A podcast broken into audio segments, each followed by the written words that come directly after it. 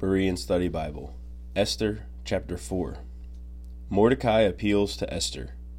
When Mordecai learned of all that had happened, he tore his clothes, put on sackcloth and ashes, and went out into the middle of the city, wailing loudly and bitterly. But he went only as far as the king's gate, because the law prohibited anyone wearing sackcloth from entering that gate. In every province to which the king's command and edict came, there was great mourning among the Jews. They fasted, wept, and lamented, and many lay sackcloth and ashes. When Esther's maidens and eunuchs came and told her about Mordecai, the queen was overcome with distress. She sent clothes for Mordecai to wear instead of his sackcloth, but he would not accept them.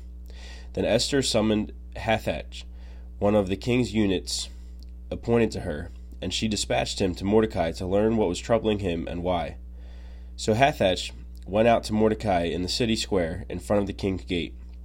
And Mordecai told him all that had happened to him, including the exact amount of money that Haman had promised to pay into the royal treasury in order to destroy the Jews.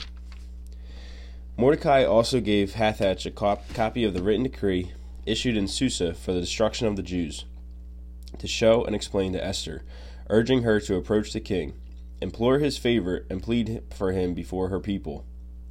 So Hathach went back and relayed Mordecai's response to Esther.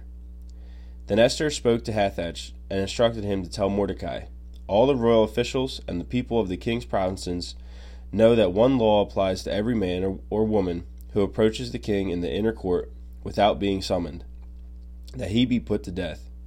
Only if the king extends the gold scepter may that person live. But I have not been summoned to appear before the king for the past thirty days. When Esther's words were relayed to Mordecai, he sent back to her this reply Do not imagine that because you are in the king's palace, you alone will escape the fate of all the Jews.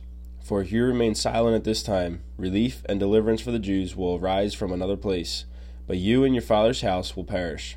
And who knows if perhaps you have come to the kingdom for such a time as this? Then Esther sent this reply to Mordecai Go and assemble all the Jews who can be found in Susa, and fast for me. Do not eat or drink for three days, night or day, and I and my maidens will fast as you do.